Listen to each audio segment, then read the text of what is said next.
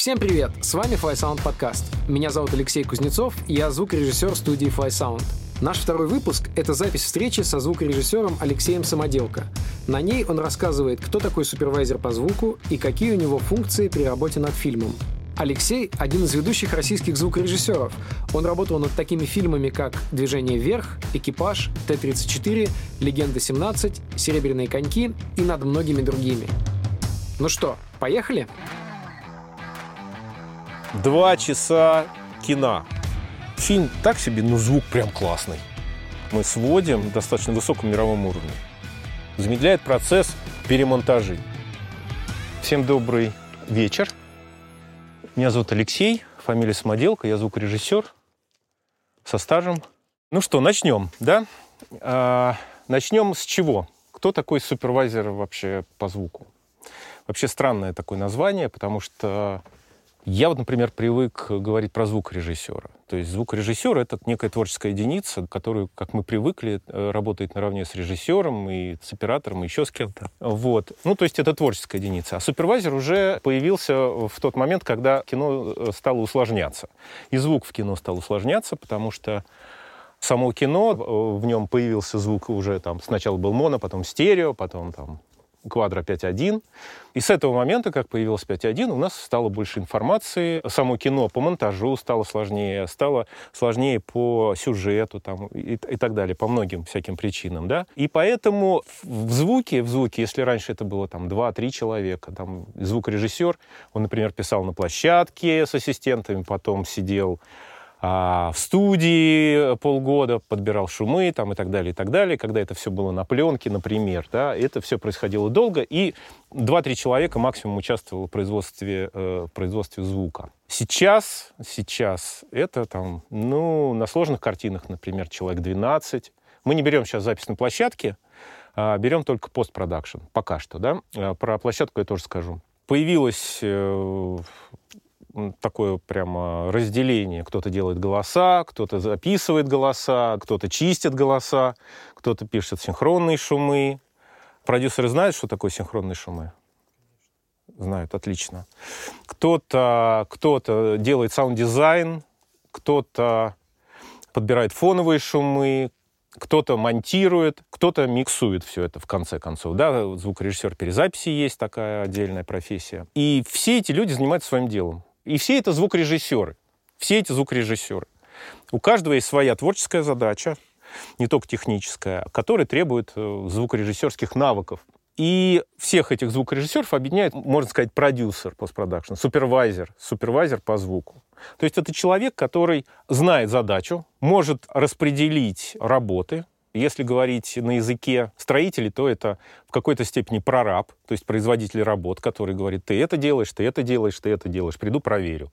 Назначает срок и все остальное. А, но, тем не менее, это, в моем понимании, все-таки доля звукорежиссуры осталась очень большой у супервайзера потому что он все равно общается с режиссером, все равно общается с продюсерами, ему ставят творческие задачи, он ставит эти творческие задачи, то есть он разбивает их на компоненты и ставит эти задачи своим коллегам, звукорежиссерам. Ну, это так, вкратце, да. И мне кажется, что вот само понятие супервайзер пошло уже э, от компьютерных технологий, от компьютерной графики, когда там огромное количество людей работает, там 200 человек, там 300 человек, которые рисуют, там каждый там один палец рисует, другой на него кожу натягивает, третий еще что-то. В общем, огромное количество людей. И существует у них вот эта вот большая вот иерархия.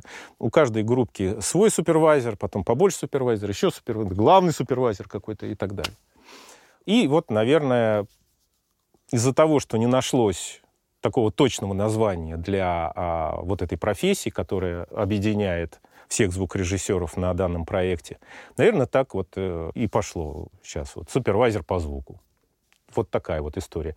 Хотя супервайзер по звуку, он, э, он и с одной стороны там и бухгалтер, потому что он э, пишет сметы, он их обосновывает, торгуется там со всеми и так далее. Распределяет деньги, Потом он разговаривает о творчестве, с продюсерами разговаривает о деньгах, значит, с режиссером разговаривает о творчестве, с композитором о музыке. В общем, все вот такая вот широкая профессия, я бы сказал.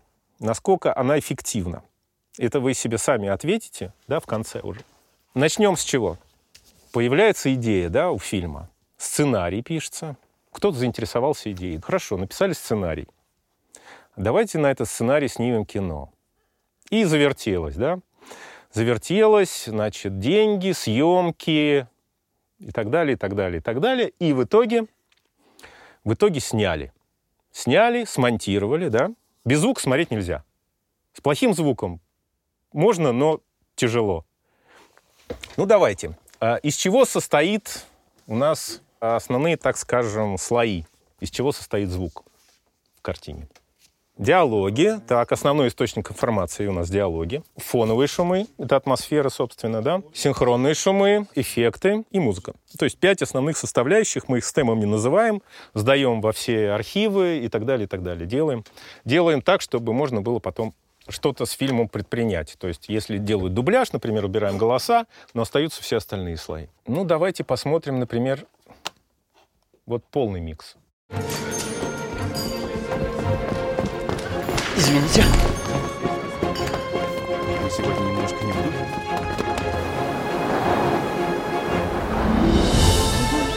Здорово, старина. Давай! Колбаса, а не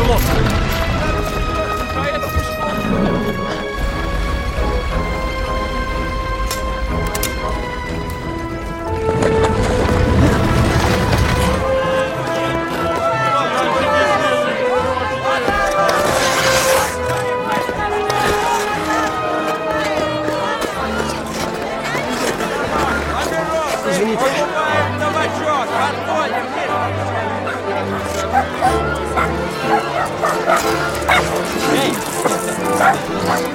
Дорожку, дорожку! Спешу!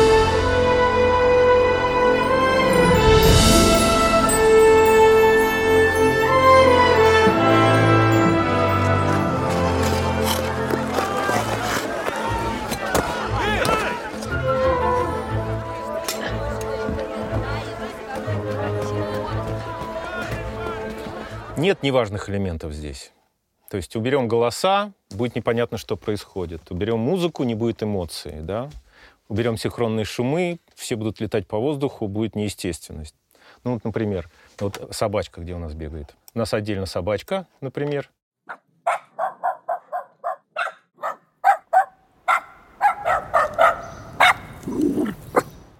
А отдельно ее лапки.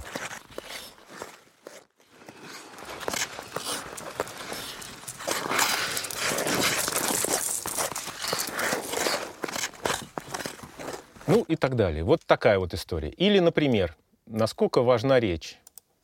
Вот я вам все включу, кроме речи, вот сцену, и вы сразу все поймете.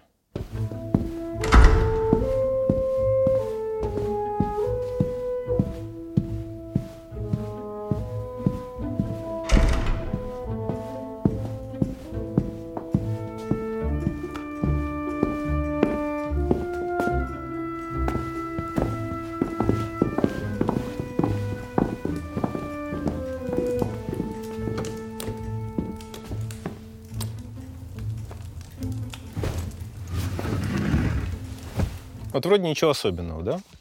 Но вот за эти 30 секунд мы познакомились с основными героями картины.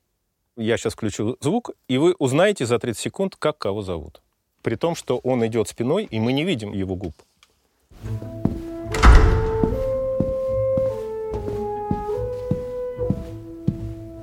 Добрый день, Николай Николаевич. Обед подан. Федор. Дорогая.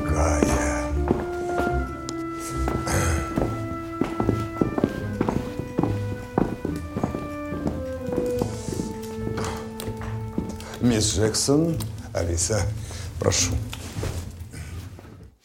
Вот так. То есть вроде ничего не происходит, да, но без этой информации ну никак невозможно. Можно без музыки здесь, да, и так далее, и так далее. А сколько всего дорожек в проекте? Да по-разному. Ну нет, конкретно в этом. Ну, конкретно в этом я не считал. У нас было три машины, ну, в каждой по, по 300 дорожек, например. В какой-то больше. Ну вот, например, а, коньки. Коньки невозможно записать на синхронных шумах. Невозможно сымитировать. То вот, что мы видели, да, катается человек на коньках, едет. Мы их в foley, foley, конечно, положили, но это не foley. По про- производству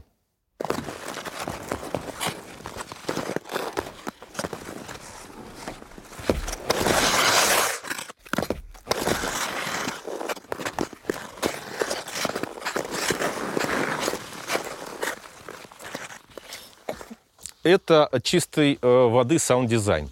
Каждый, каждая постановка ноги, каждый шаг — это три звука. Вот мы писали разные коньки на, э, не на площадках, а специально у нас были сессии э, записи. Мы писали фигурные коньки, канадские коньки, там, с пластиковым, пластиковые, металлические, вот такие писали коньки. Делали из этого библиотеку. На каждый шаг делали библиотеку.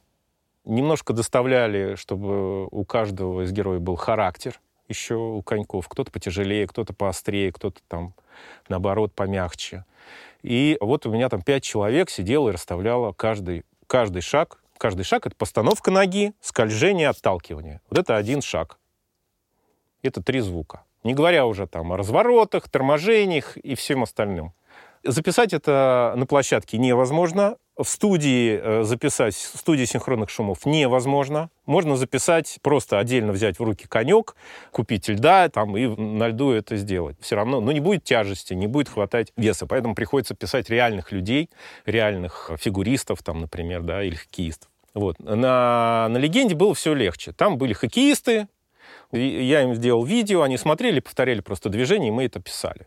Потом все равно расставляли, но это было проще. Здесь историческое кино. Как эти коньки звучали, никто не знает вообще.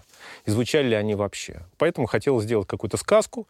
И, э, в общем, в техническом смысле, что касается а, монтажа, то это очень сложная картина. Именно из-за коньков. Здесь 40 минут катания на коньках из двух часов.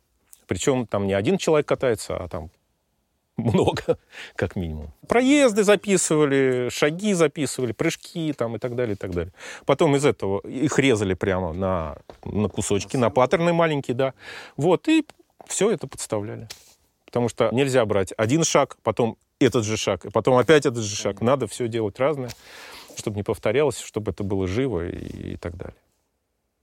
Что сказать о музыке? Вот музыка — это чистая эмоция чистая эмоция. Вот, например, есть любовная сцена, которую без музыки, ну, можно посмотреть вот так. Спасибо. Я, может быть, в сохранности, а вот ты...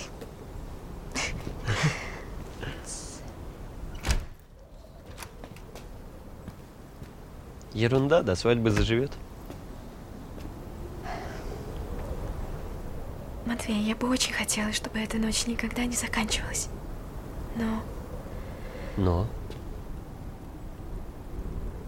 я должна вам сказать. Меня собираются выдать замуж. Но вы так хотели учиться? Неужели вы выйдете замуж без любви?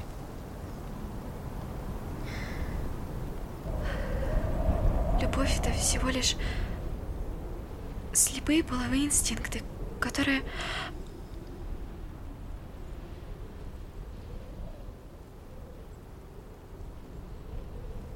управляют нашим поведением. Вам пора.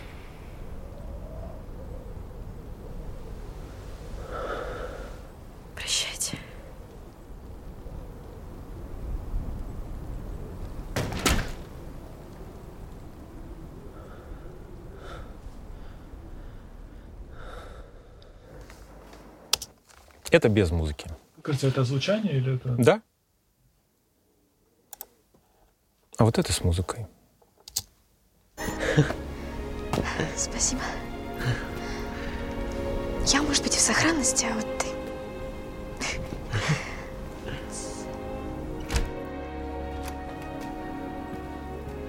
Ерунда, до свадьбы заживет.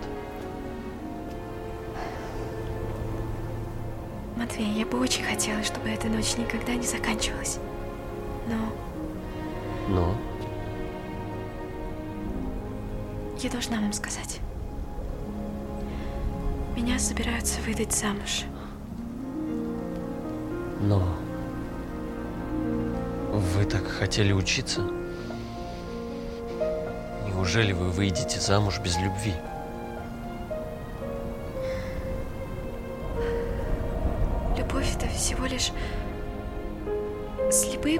Инстинкты,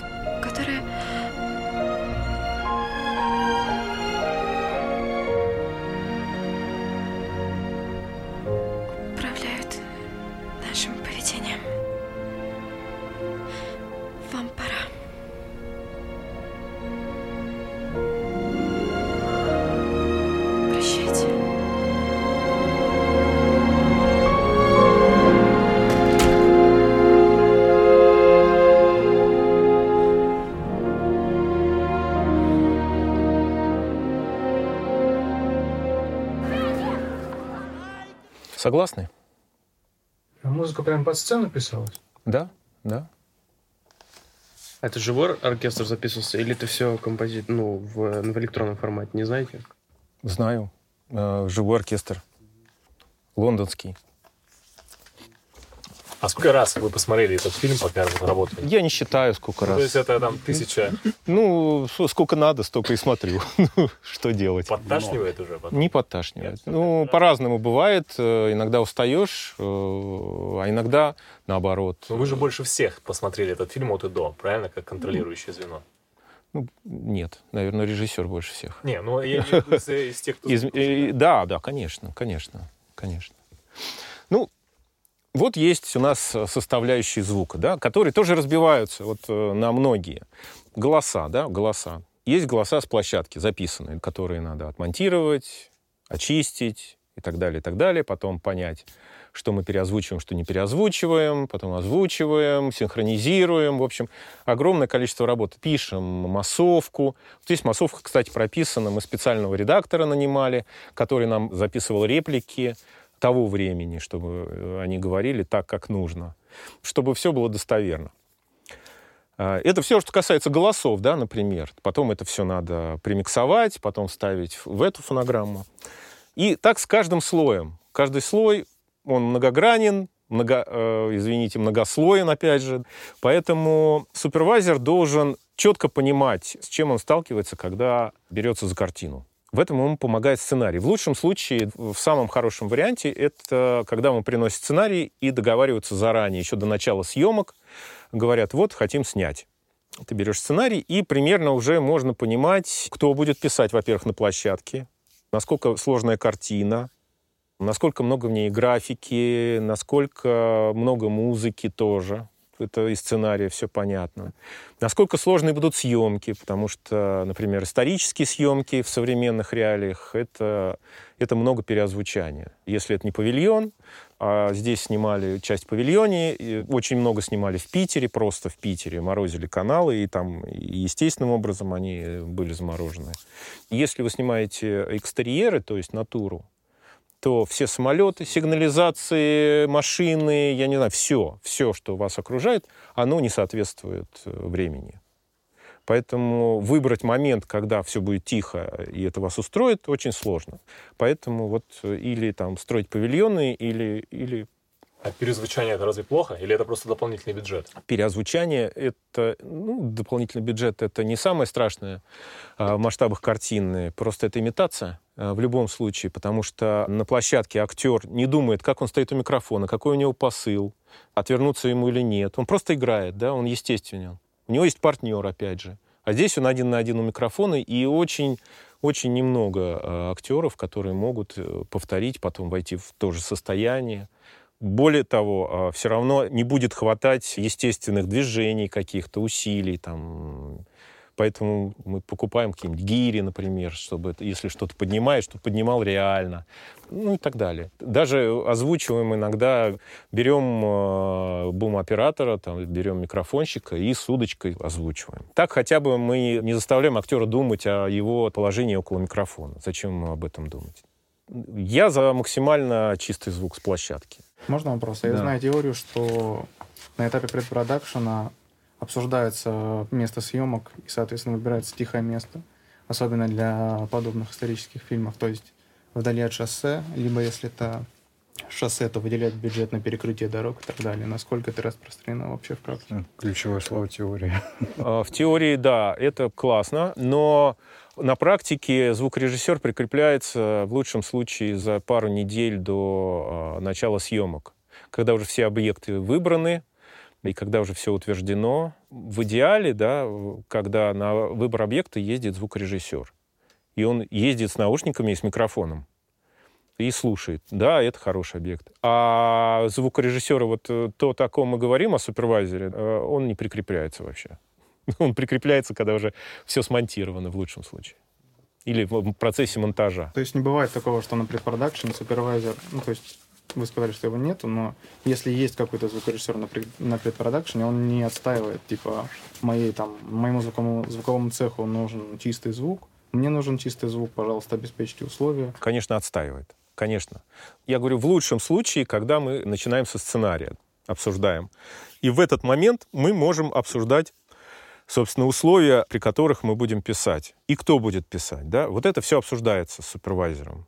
Потом на какое-то время, на какое-то время э, я забываю о кино, потому что мы все живем, все работаем. Три месяца подготовка, четыре месяца съемки. Я все это отслеживаю, конечно, отслеживаю. Ребята мне звонят, вот мы не смогли в этой сцене записать. Но мы записали там, например, звуковой дубль. Постоянно в этом варишься, съемки идут, ты согласился работать, да, но ты начинаешь э, получать зарплату только когда к тебе приходит уже смонтированный материал. А до этого ты работаешь просто э, потому, что ты согласился. Редко, когда тебе дают зарплату, там, или хотя бы половину зарплаты, да, и вот здорово. В этом смысле я никогда не отказываюсь. Я даже, если надо, приеду на съемки. Есть съемки, когда я просто приезжаю там на неделю и пишу какие-то вещи, которые ребята э, на съемочной площадке, э, ну, звукорежиссеры, не могут записать, потому что они просто загружены. Они работают, а, например, в то время, когда они снимают какую-то сцену, вот самолет стоит, и он будет летать. Я это знаю по КПП там или там мне позвонили, сказали, вот Сегодня будем снимать секонд-юнитом самолет, как это на огне было, там мы снимали в Таганроге. Я прилетел, мы полетали, все записали, и все. А ребята тем временем работали, да. Но э, очень часто, когда звонят и говорят, вы знаете, вот мы сняли картину, можем вам показать. И в этот момент ты сталкиваешься уже э, с неким фактом о том, что звук кем-то записан, ну и, и так далее. То есть некая, некоторая неожиданность. Ну, ничего страшного в этом нет. Много озвучания, так много озвучания. Мало, так мало. Ну, в общем, если картина нравится, то надо брать. Сценарий, в принципе, можно прямо, если вы видели, как выглядит режиссерский сценарий, в нем э, это такой большой, толстая, толстая книга А4 в котором написано, какой должен быть грим, какой костюм, какой звук там, и так далее, и так далее. И звукорежиссер тоже может а, пройтись по этому сценарию с тем звукорежиссером, который пишет на площадке, и спокойненько там, вот здесь мне это нужно, здесь у тебя будет машина, ты, пожалуйста, там, или в перерыв, или там после съемок оставь машину и запиши мне проезды машины, например. Или а здесь вот у самолета будет рампа опускаться, запиши мне, пожалуйста, отдельно эту рампу.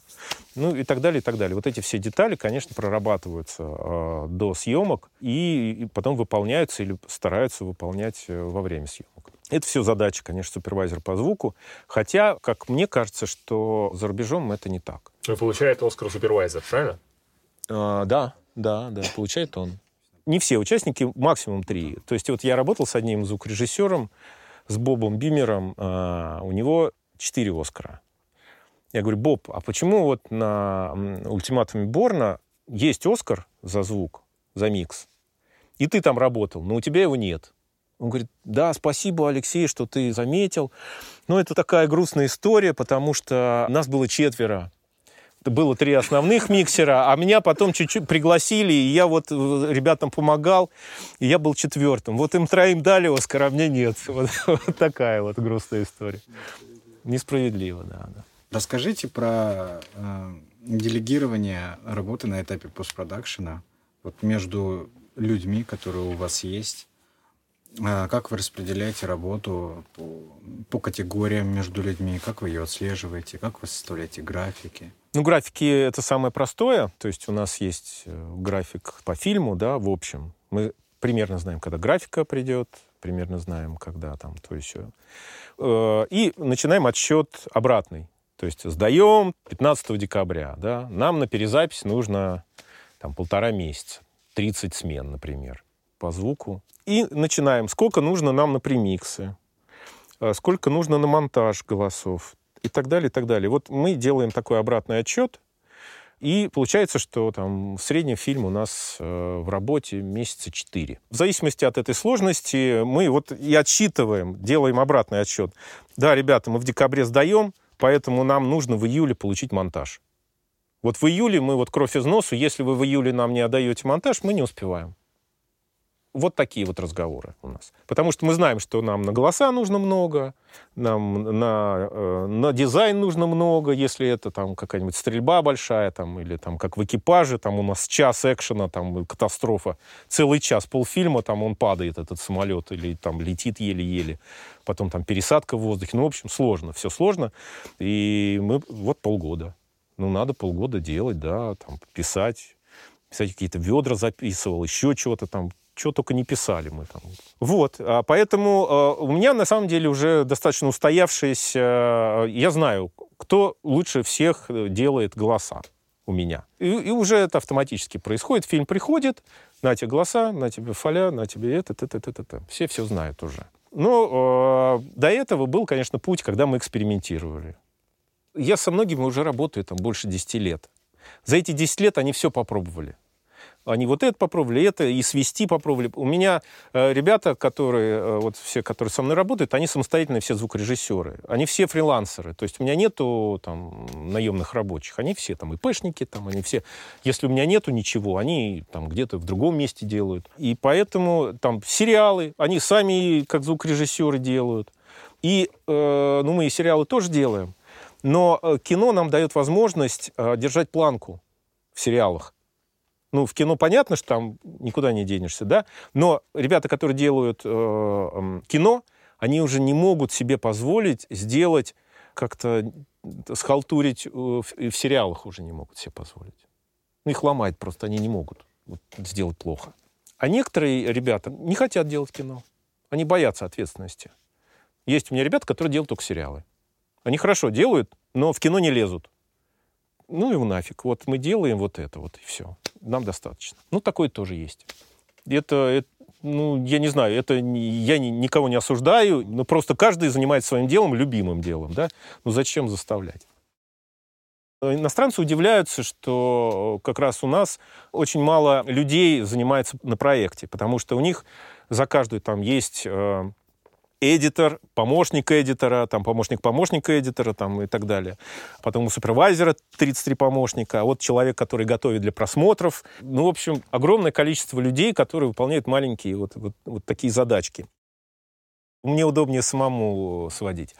Объясню, почему. Э, во-первых, у меня был э, достаточно обширный отрицательный опыт со звукорежиссерами перезаписи. Это, видимо, наша история, российская история. Потому что звукорежиссер перезаписи в какой-то момент, не знаю, как сейчас, просто я, я же все сам делаю, да, были такие голубая кровь. Ты приходишь в студию перезаписи, приносишь материал, уже об, обсужденный там с режиссером, со всеми там уже выстраданный. Приходишь, и тебе звукорежиссер перезаписи так, ну что там, ну что вы там принесли? Сейчас будем спасать ваше кино. Вот. И начинается, ты сидишь сзади, ты вроде звукорежиссер картины, да, и говоришь, давай сделаем вот здесь вот погромче. И вот основная история. Да, если мы сейчас сделаем здесь погромче, то там надо будет потише делать, а вот это мы не услышим. Я говорю, сделай погромче. Не, не понравится, сделаем потише обратно.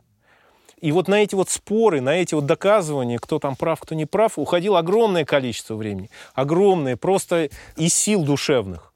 Для чего вот это нужно? Вот мне не повезло в жизни, видимо. Я не нашел своего звукорежиссера перезаписи, с которым бы мне было комфортно работать. Поэтому я решил, что я с собой быстрее договорюсь всегда. То есть на принятие решения уходит очень мало времени, буквально. И еще мне удобно тем, что мы часто работаем в цейтноте, поэтому я, так как я и супервайзер, и еще и звукорежиссер перезаписи, я могу, например, на что-то не среагировать, ну, не, то, что не среагировать, а держать в уме. Ну, например, вот у меня там не успевает, или мне не очень нравится, как делает человек там взрывы. Зато он хорошо делает стрельбу из автомата.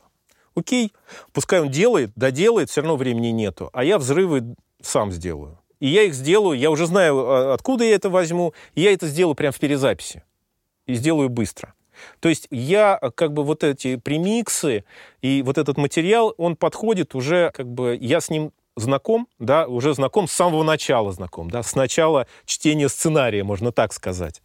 И я понимаю, с чем имею дело. То есть я не первый раз вижу материал. Поэтому я прихожу в перезапись уже готовый, с готовыми решениями. Главное разбивать э, этапы. Ну, то есть, э, грубо говоря, если у меня вот сейчас идет перезапись, то, э, скорее всего, в это время мы начинаем чистить голоса. То есть к нам приходит что-то новое, а мы пока заканчиваем одно кино, а это кино у нас начинается технические работы какие-то, да. Звукорежиссер на площадке. Очень важная вообще фигура. Прямо вот для нас, для супервайзеров, фигура первостепенная. Ну, как, как запишешь, так и сведешь. Чем лучше записано, тем, тем лучше получается материал. Потому что в итоге звукорежиссером оказываешься ты и заинтересованность в том, как будет записан материал, очень, очень большая. И вот кандидатуру подбора там звукорежиссер на площадке, прям я, я бьюсь всегда за это. Бьюсь за это, там спорю с продюсерами, потому что звукорежиссер на площадке это единственная, мне кажется, в кино профессия, которая основана на, на каком-то безграничном доверии э, продюсеров и режиссеров. Потому что работу всех остальных э, цехов видно сразу. Вот он монитор, ребята, вот свет поставили, вот грим плохой или хороший, вот у нас там как художник проработал, как камера движется, все мы видим. Но никто не слышит, что со звуком. Звукорежиссер понимает, но никто больше этого не понимает. Вот в чем дело.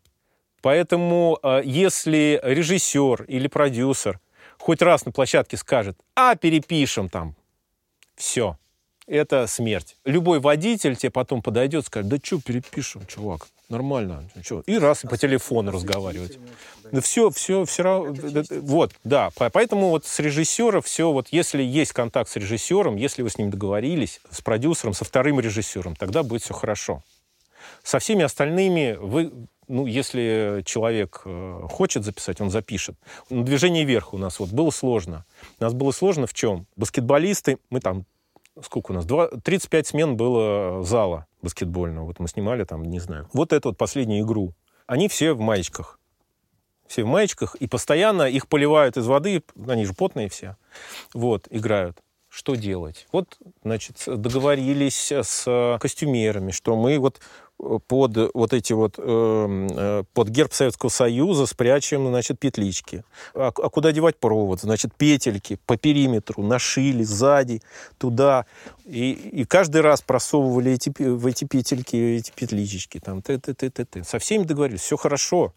Поэтому, если режиссер и продюсер хотят и действительно понимают, что они этого хотят. Они понимают разницу между переозвучанием, между переозвученным и сымитированным звуком. И понимают, что мы находимся не по разную сторону договора, да, а что мы все-таки в одной лодке и гребем в одну сторону, что это всем нужно, вот, то будет успех. Есть режиссеры, с которыми я работал, у нас там было там на, на 16 серий, не знаю, у нас одна смена была озвучания.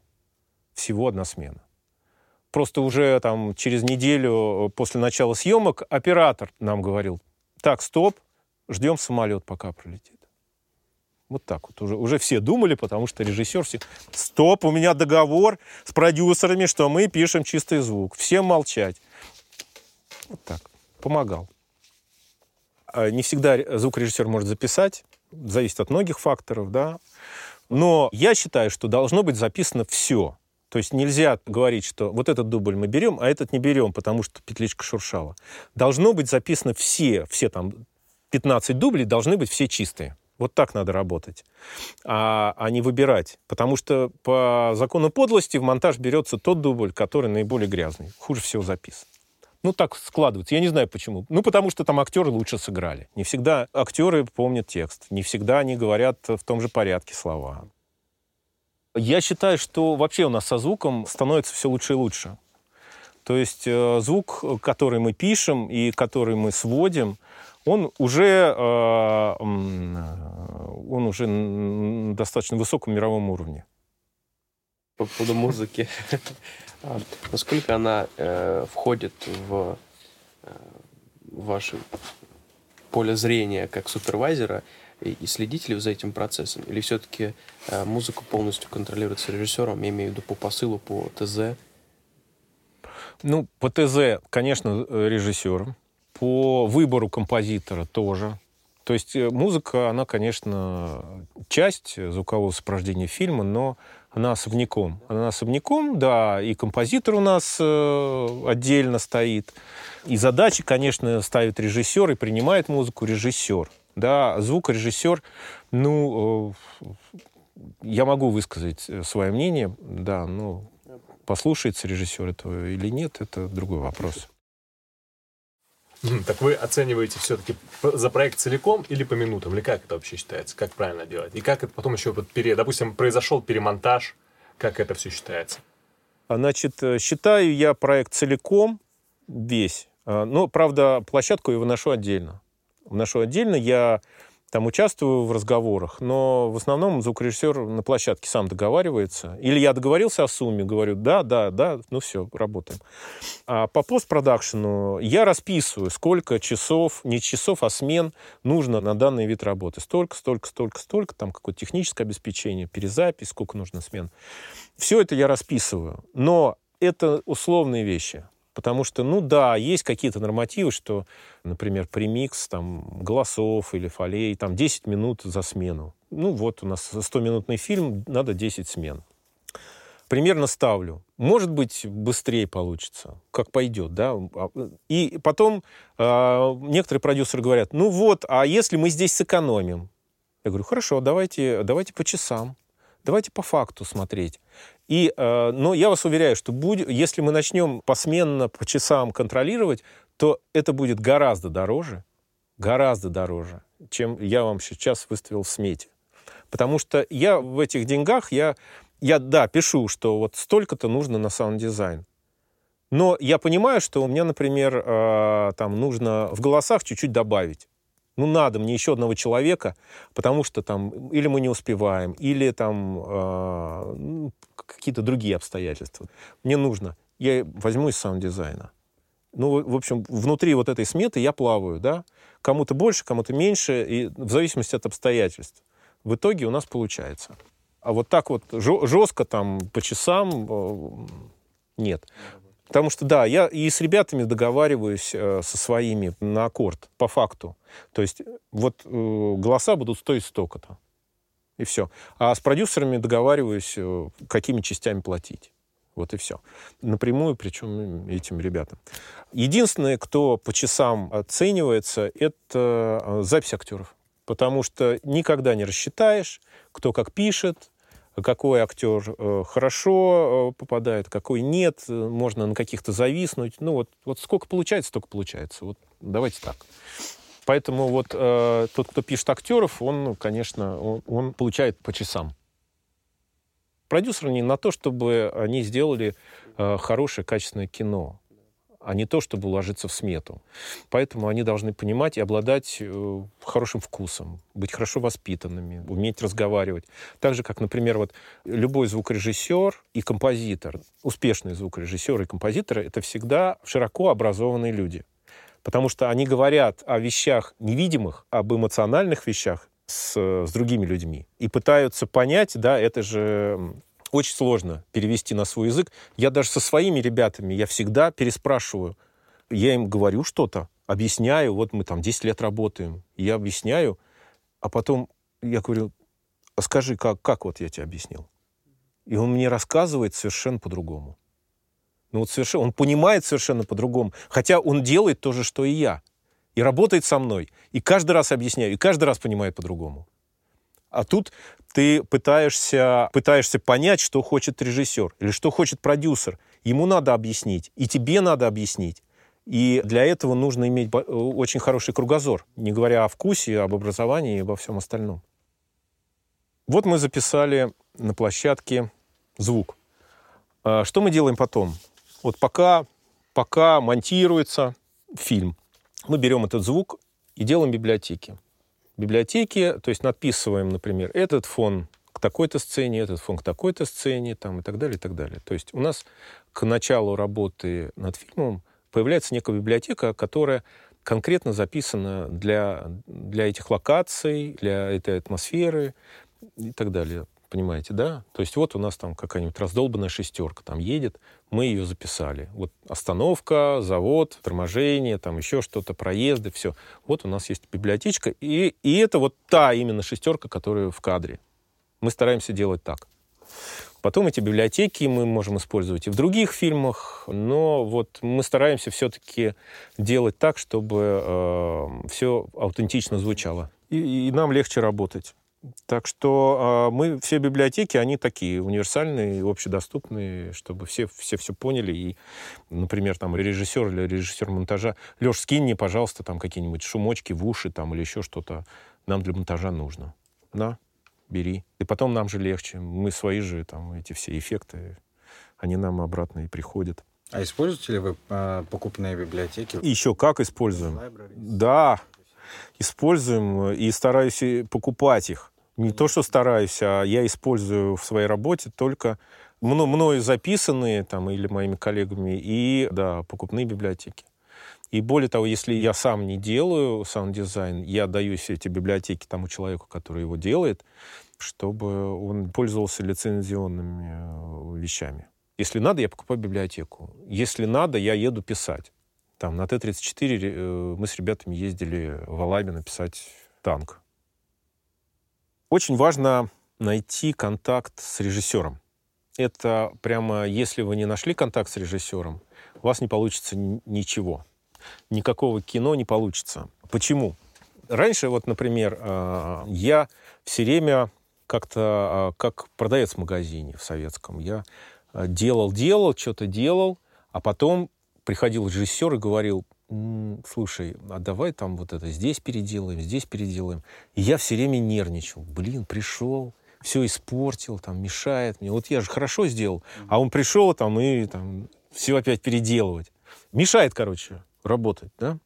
В какой-то момент я понял, что никто не хочет сделать плохо. Никто из участвующих в процессе, режиссер, оператор, продюсер, они никто не хотят сделать плохо для фильма. Они просто видят э, задачи по-разному, да, и все хотят сделать лучше. И каждому нужно прислушаться. Послушать и там, давай попробуем. Я за то, чтобы пробовать. Потому что со звуком так, пока ты не послушал, ты не понял, что произойдет. Теоретизировать, а что будет, если мы вот это сделаем, то, то вот так вот будет, нет. Вот поставили, послушали, приложили, убрали. Вот только так, то- только опытным путем, по-другому никак. Но просто 90%, 90% работы у нас даже не творческая, а техническая, конечно. И э, для того, чтобы не ошибиться, надо понимать задачу. Задачу. Чтобы ее понять, надо ну, как-то найти общий язык с, режиссером. Химия, как говорят, да, вот, то есть, вот, или ты понимаешь, что он хочет, или эмпатия не- некая такая, или не понимаешь. Если ты не понял, ты обречен на переделки, на, на некомфортную работу там, и так далее, и на потерю проекта, по большому счету. Потому что, ну зачем работать? Э, Никто не хочет в напряжении трудиться, да, или формально трудиться. Вот я вам сделал, вот видите машина, да, машина, едет, едет, все, хорошо.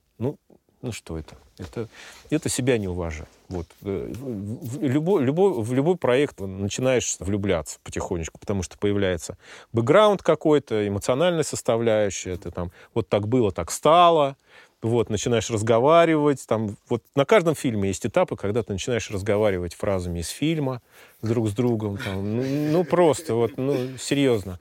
Друг с другом разговариваешь, постоянно повторяешь их, подкалываешь, еще чего-то. А, Бывает, что там, ну, просто хулиганишь там в каких-то вещах, ты берешь се- серьезная, серьезная, очень серьезная какая-нибудь сцена, а ты берешь какой-нибудь звук, который из нее делает просто очень смешную. Вот. Ну, никому не показываешь, потом убираешь. Может обидеться режиссер там, или еще что Может, он, это его что-то лишнее, там, личное.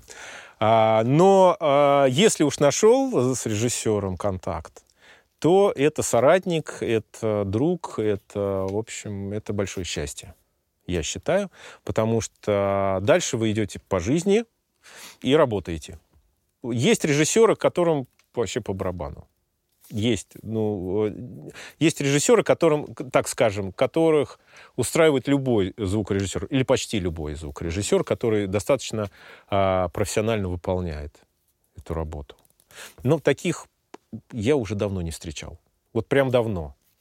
Все, все просто болеют, все готовы там э, или тебя расцеловать, или, там, или вцепиться в глотку, если ты чего-то не то, и поспорить с тобой. И, в общем, и ради этого, мне кажется, стоит заниматься этим. Потому что в этом такая жизнь настоящая есть.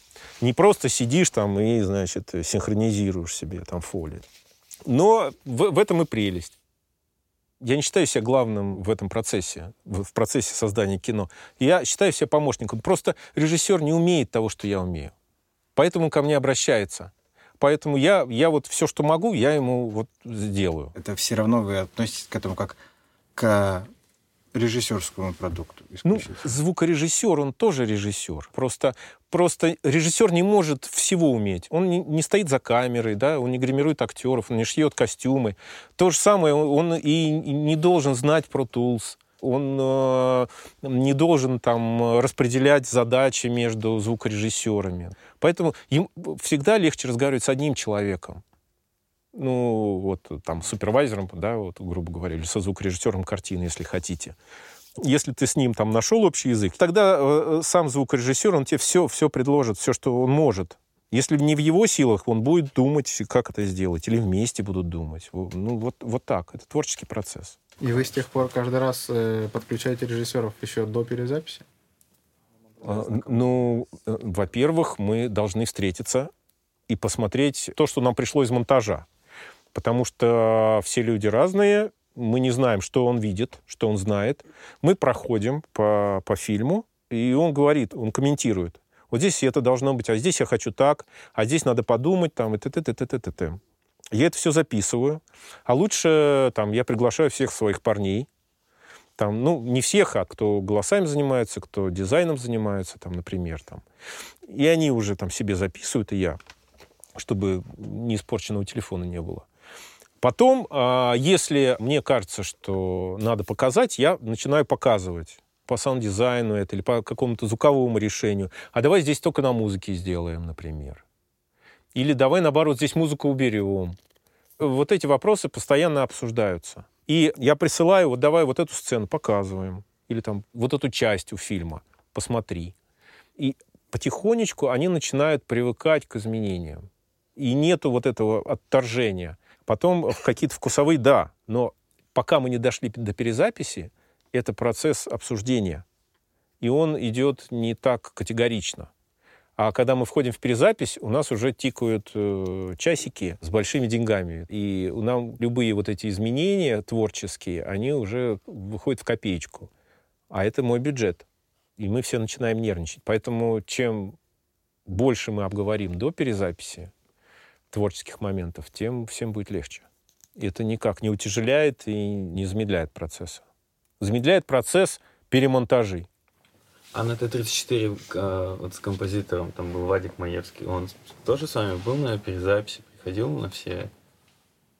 Я за то, чтобы композитор приходил. Ну, у нас было гораздо легче, потому что мы э, работали в одной студии, у нас была перезапись, а в другой студии в этом же помещении, ну, это в, в Синелабе было, там сводилась музыка. То есть они свели номер, принесли нам в перезапись. Мы послушали со звукорежиссером музыкальным и с Вадиком тоже. И да, давайте здесь вот подправим, пересведем. И сразу переделывали. То есть вот, вот эта вот э, история очень прикольная. Бывает, когда, например, голоса монтаж голосов и премикс голосов, идет впереди премикса фоли. То есть мы уже готовимся к перезаписи, да? И в этот момент мы начинаем работать с реверберацией, с акустикой помещения, со всем остальным. И э, если фоли у нас отстает в этапе работы, тогда мы просто вот эту реверберацию и с автоматизацией вместе мы отдаем на фоли, чтобы у нас были одинаковые помещения, одинаковая реверберация и так далее, и так далее. И наоборот, если фоли идут впереди, то мы отдаем на, на голоса.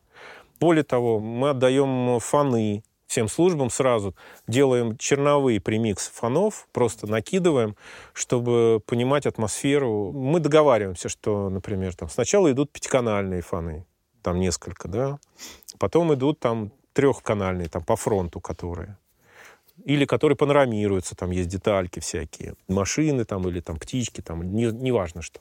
Есть монофоны, ну, не фоны, а там детали скорее, там их, э, двери какие-то, еще что-то там, не знаю. Уже наработался такой опыт, и мы, мы знаем, в каких мы помещениях какие реверберации использовали, и их применяем уже к фонам, например, от голосов. То есть у нас по всей вертикали, по всем слоям у нас одни и те же реверберации. Вот с атмосом уже сложнее, но мы договариваемся о том, что вот эти вот объекты, они в атмос. И даже я практикую, что приезжает вот человек, который делает фоны, и вот эти объектики сидит и проводит в перезаписи. И отдает мне уже проведенные все. Перезапись без музыки невозможна потому что мы не понимаем, э, вот здесь музыка, и что? Или здесь нет музыки, но тогда чем мы заполняем? Поэтому музыка нам нужна еще до начала перезаписи, в каком-то в стерео виде. Мы под нее работаем, потом появляется пятиканальная, например, музыка, мы ее меняем и еще раз перепроходим, там, финализируем эту ситуацию. Значит, очень важно постоянно контролировать процесс. Вот распределили виды работы. И для меня очень важно поставить э, какой-то план, какие-то точки, дедлайны. Давайте первую часть э, по фонам тогда, ты мне должен прислать там, по голосам ты тогда, тогда, тогда, тогда. С каждым договариваемся о каких-то... Э, обязательно нужно числа, числа, на которые основываться. Иначе все поплывет вообще. То есть если вы о конкретных числах не договорились, тогда очень большая вероятность, что человек заковыряется, будет стремиться к прекрасному, прекрасного не достигнет, ничего не успеет, скажет, ну, что, я, я только на первой сцене сижу. Только потому, что у него не было никакого конкретного времени, там, да, и он ни к чему не стремился. А у звукорежиссеров это вот стремление к совершенству, да, оно, оно просто неистребимо может на какой-нибудь штучке там маленькой он засесть и ковыряться в ней там неделю. Поэтому вот надо бить по рукам в хорошем смысле, чтобы сначала сделать общее. У меня принцип такой. Я прохожу весь фильм вот от начала до конца, так, чтобы он звучал. А потом еще раз прохожу его и начинаю уточнять, уже у, как бы уплотнять и детализировать да, звуковую картинку, ничего не записывать при сведении. То есть вот я его прохожу, есть некий баланс. Он грубый, он там э, без деталей и так далее. Но я понимаю, что это вот здесь вот так, а здесь так, а здесь так. А потом начинаю уже там вот эти проходы начинаются, когда появляются детали у меня там здесь тише, здесь громче и так далее, и так далее. Здесь убираем, здесь там музыку. Вот. Это достигается путем там многочисленных проходов. Только так. Иначе, если сидеть и пилить каждую сцену, то одна сцена будет идеальной, и вторая сцена будет идеальной, и третья, но они будут каждая по себе, сама по себе. А надо их склеивать все. И все-таки кино — это такой э, жанр э, достаточно крупный. Это не реклама трехминутная, там, это не трейлеры полутораминутные, это не клипы, а это два часа кино. И поэтому вот в этом формате надо и думать где у тебя завязка, где у тебя подъем эмоциональный, где спад эмоциональный, как это сделать, об этом надо думать тоже. Именно в формате вот этих двух часов, предположим, или ста минут, там, час сорок. Иначе заковыряешься, э, заковыряешься и заковыряешься. И будут отдельные идеальные, значит, сцены. А до конца вообще не дойдешь, потому что не успеешь. И со всеми вот контроль именно в этом нужен, чтобы ну, во-первых, человек себе придумал что-то и делает. Но, а он не идет не туда. Потому что только я знаю, куда надо идти. И я это объяснил. Но он не понял. Если ты его не проконтролировал, там через месяц посмотрел, а там совсем не так. Ему целый месяц работы переделывать. Ему сложно. Это облом прям конкретный, да. И это моя ошибка, не его. Потому что мне надо через неделю посмотреть, что он делает. И увидеть, что он не туда идет. И сразу его направить. И тогда будет всем легче. И так с каждым, с каждым слоем, например. Сейчас вот с современными технологиями, с этими телеграммами, там все быстро. Коньки мне там один присылает, а посмотри, да, я комментирую, там, и это присылает, посмотри, это комментирую. ты ты ты ты ты ты ты все откомментировали, дальше идем. Вот э, прямо по аналогии с компьютерной графикой все это происходит, и, и это, мне кажется, очень хорошо. Поэтому контроль, контроль, контроль, и важно, важно все это записывать, потому что в итоге такой большой объем информации, и я считаю, что вот современное кино, оно и звучит так хорошо, что один человек не может такой объем информации провернуть через себя. Просто надо физически переделать, пересмотреть, сделать какие-то опыты, отказаться от чего-то. Но один человек это будет делать два года, потому что ему надо все этапы пройти, да, или два человека. Когда это делает 12 человек, они через себя всю эту информацию пропускают и выдают тебе только то, что они уже сами выбрали. То есть это предмет их опыта уже. И ты можешь согласиться с этим или нет. Но, тем не менее, вот эта работа проделана, и это уже идет в копилку фильма. Я считаю, что супервайзер э, так и появился. Раньше режиссер все делал, вот я с этого начинал, все делал сам. Ну, таковы реалии, сейчас по-другому фильма не сделать. Не, сделать. Есть фестивальное кино, э, есть кино документальное. Э, ну, даже документальное. Ну, ребята, у меня было два фильма документальных они в 5.1 были, и, в общем, с высоким бюджетом. Ну, если интересно, посмотрите. называется «Тайна любви и тайны смерти». Они раньше назывались «Любовь и смерть» просто. Один фильм «Любовь», другой «Смерть». И мы это делали в 2008 году, что ли. По 90 минут каждое кино, прямо в перезаписи делали. А та же команда делала, что, знаете, был документальный фильм «Вода». Вот э, та же Настя Попова его делала, режиссер и хороший сценарист, в общем-то, такой симпатичный э, эти самые э, документалочки. Так что контроль, жесткий контроль. Просто вот иначе никаких сроков не, хватит. И, и это всем полезно, прямо полезно. Э, важно еще раз повторяю, важно обмениваться материалами, которые идут в промежуточной работе. Есть у нас какие-то премиксы. Вот еще не записали голоса, которые надо переписать, но есть уже почищенные голоса. Всем раздаю, чтобы все понимали, как они звучат. Есть фоны в каком-то там премиксованном виде. Всем раздаю, всем ребятам, чтобы они понимали, какие атмосферы. То же самое с фолями, саунд-дизайн появился, Музыку всем раздаю, чтобы не делали лишнюю работу, понимали, что здесь будет музыка. А дизайнеру обязательно нужна музыка, чтобы он понимал ритм, понимал тональность. Без этого вообще невозможно. Хуже всего, когда мы делаем под одну музыку, это референсная, например, музыка, там, Depeche Mode какой-нибудь там, а потом раз и там поменяли. А у нас другой ритм, а у нас другая тональность, и весь саунд-дизайн переделываем, там, и все остальное.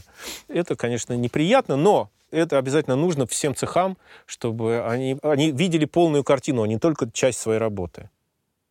Идеально, когда музыка э, начинает писаться до начала съемок вообще. То есть приходит к композитору режиссер и говорит, вот сценарий, я бы хотел, чтобы это э, сделало мне несколько мелодий. И это уже есть в голове у режиссера, это уже есть в голове у режиссера монтажа и у нас.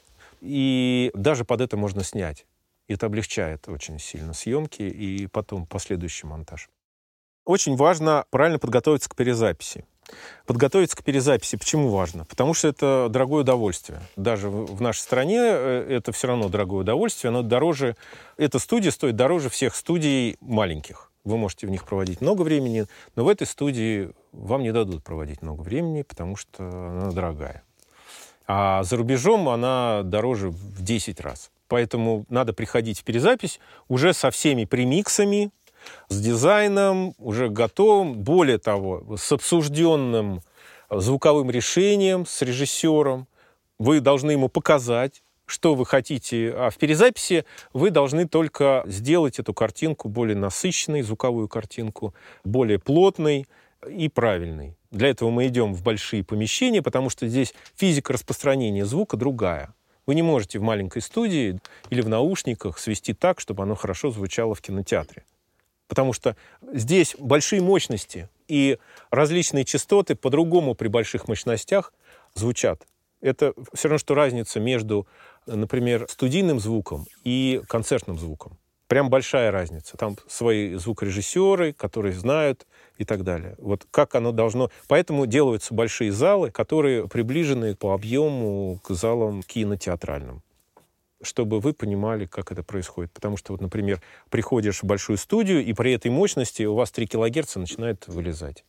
Они начинают давить. И начинаешь там корректировать э, вот эти вещи, в основном частотные, и динамические тоже.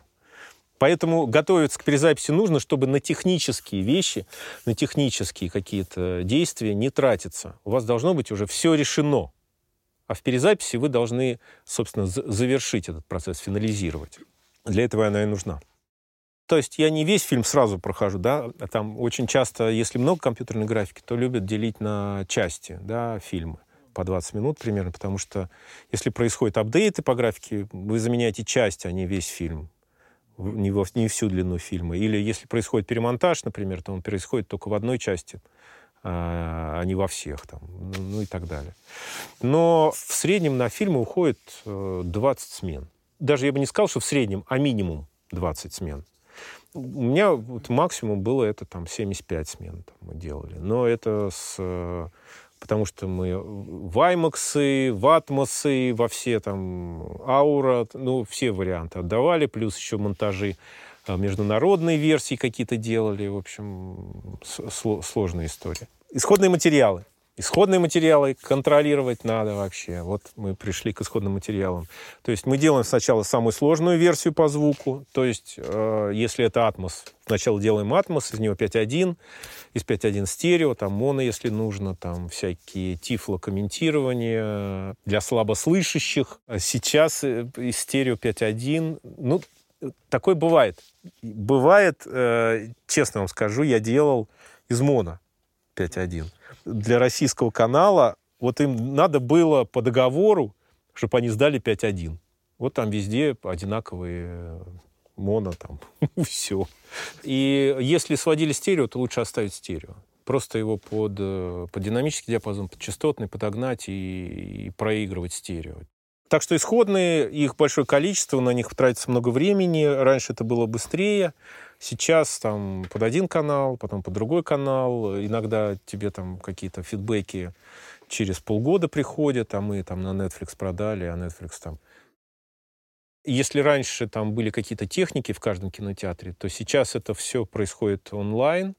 То есть э, сидит оператор и запускает сеансы из какого-то офиса э, всю сеть грубо говоря. Что там слышно, как там видно, там, не знаю, только там не все фидбэк, там некоторые кинотеатры, там, залы, например, там, конструктивно не приспособлены. То есть э, приходишь, э, ребята, а у вас левого канала не работает. А у нас, говорит, нету его. Там колонна. А как они строили кинотеатр? Ну, нету, все. Центральный и правый, а левого нету. А вы ходите в кинотеатры? Да. Я хожу, и, и я хожу редко. Я стараюсь смотреть в перезаписи что-нибудь, но это редко бывает. Но э, стараюсь в IMAX ходить, потому что...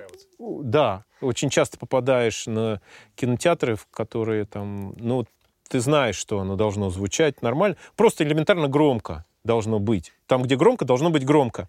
А там как-то все вот, вот нюансов не, не слышно. Ну, в общем, да, расстройства сплошные. И э, самое интересное, что вот когда еще были вот эти техники, я с одним столкнулся на премьере, я говорю, ну почему же у тебя так? А, а ведь должно быть комфортно зрителю, говорит он. Я говорю, ну там, где взрыв, не должно быть комфортно. Там, где там громко, это специально делается. Там, где вот по изображению некомфортно, и по звуку некомфортно должно быть. Я говорю, хочешь, я тебе там на Мосфильм тогда еще пропуск выпишу, ты посмотришь, как это все делается. Нет, не надо им. Вот не надо, неинтересно. Нету желания совершенно. То есть это проблема, да. На семерке э, я уже давно не делал. На шестерке, иногда на пять с половиной. Это такой замкнутый круг. Кинотеатры делают тихо. Чтобы твое кино звучало нормально, тебе приходится делать громче. Поэтому ты, ты же не можешь целый день э, на семерке де- слушать громко. Ну, просто это не, физически невозможно. Ты оглохнешь. Поэтому ты ставишь контроль тише, и фильм делаешь громким. Он у тебя приходит в кинотеатр, он у тебя громкий. Кинотеатр его еще делает тише. Но если ты сделаешь на семерке тихое кино, самое интересное, что кинотеатр уже даже если захочет, не сможет на семерочку выча- э, выкрутить. Потому что все делают на, на шестерке там, или на пятерке. Все делают громкое кино. Они, они уже физически не смогут его крутить. Так, это такой вот э, замкнутый круг. А ты сводишь на семерки и, и не знаешь, что, что будет у тебя звучать. Услышат голос у тебя эм, зритель или нет, непонятно. А, а те нюансы, на которых ты ломал тут стулья вместе с режиссером, дрался и так далее, а их вообще не слышно там. И получается, что впечатление от кино не то, его вообще нету. Или оно не такое, не такое сильное. А потом удивляются, почему у нас там не ходят вот на это кино или на это. Да потому что не слышат и не воспринимают его полностью. Звук не воспринимает. Про изображение молчу. Ничего не понимаю в изображении. Вот, поэтому э, задача премьеры показать хотя бы максимально приближенное к тому, что вы делали в перезаписи. Это невозможно тоже, э, потому что наш самый большой премьерный кинотеатр это «Октябрь». И это все равно, что прийти в бассейн и попытаться там посмотреть кино. То есть там он, это огромные, акустически плохо сделанные помещения, прежде всего из-за своих размеров. И там все вот как-то... И пытаешься смириться с этим, что-то крутишь, каждый раз настраиваешь, но тем не менее делаешь так, чтобы это звучало хотя бы на премьере хорошо. Дальше уже все. Никак не контролируемый процесс. И это большая наша проблема, потому что неконтролируемый он, потому что нету ГОСТов, нету э, никаких правил, по которым должны кинотеатры быть настроены. И по которым, если бы был ГОСТ какой-то, да, который бы имел статус закона, то можно было бы прийти и сказать, что ваша услуга оказана плохо или неправильно. Ребята, давайте, там, вы наносите вред окружающим там, людям. Давайте мы вас на недельку закроем, и вы исправите все. Потом откроем. И они за недельку, они прямо недельку простое, это ого-го. Да, когда все вокруг там зарабатывают деньги. А сейчас ни один кинотеатр невозможно прижать. То есть э, нету нормативов никаких. Dolby Digital был хорош, когда на пленку переносили. Такой идеальный звукорежиссерский фильм — это «Старикам здесь не место». Он без музыки. Весь фильм без музыки. Это очень сложно. И это, конечно, прямо очень здорово. Потом э, «Прибытие» мне очень нравится. Прям по звуку он сделан. э, Прям Са- саунд-дизайн, там за саунд-дизайн Оскар. Ну, очень сложно так вот как-то нету. Я бы не сказал, что есть такие вот прям яркие, яркие какие-то. Тот же там Blade Runner 2049, по-моему, да. вот. Он крутой, но там, например, там по по дизайну он крутой, да. Ну, это стильное, хорошее кино. Ну, все задача. То есть, если я смотрю хорошее кино, тот же там Сикарио, а там же по звуку очень все хорошо. Просто он сам по себе фильм такой жесткий, и там почти все такое реальное, да. То есть вот э, есть задача, вот, выполняется.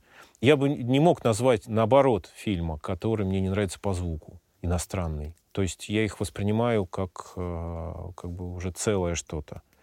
Просто я могу сказать, что мне, например, фильм не нравится, а так, чтобы фильм хороший, но звук какой-то, да, я бы так не сказал бы. И я не буду называть наши фильмы, но у нас есть такая история.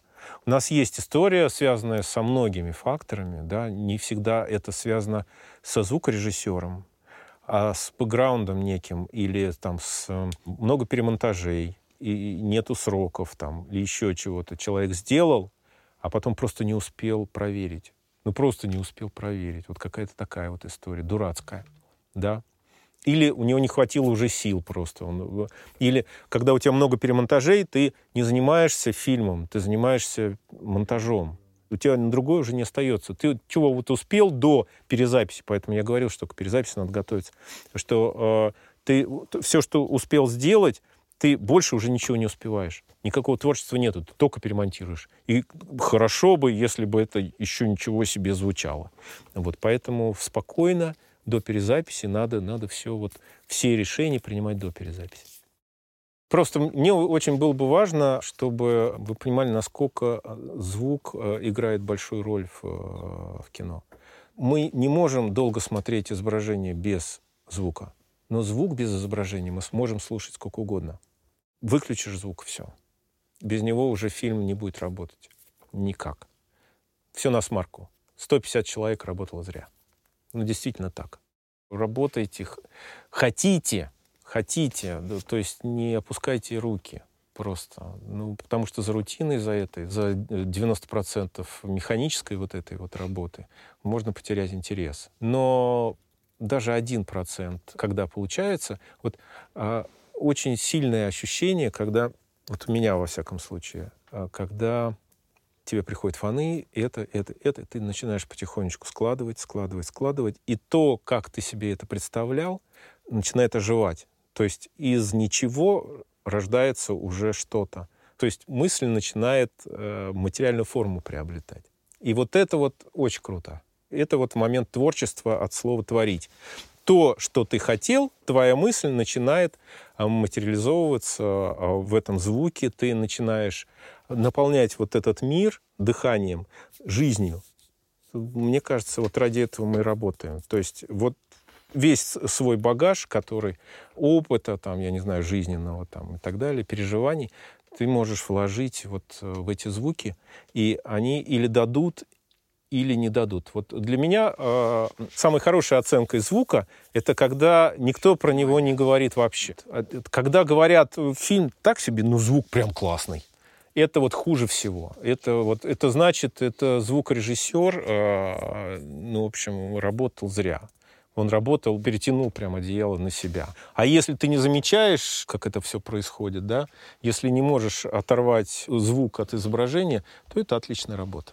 А если ты еще эмоцию как, э, смог поддержать или, или развить, ту, которая нужна, то это вообще вот счастье. Мне кажется, так.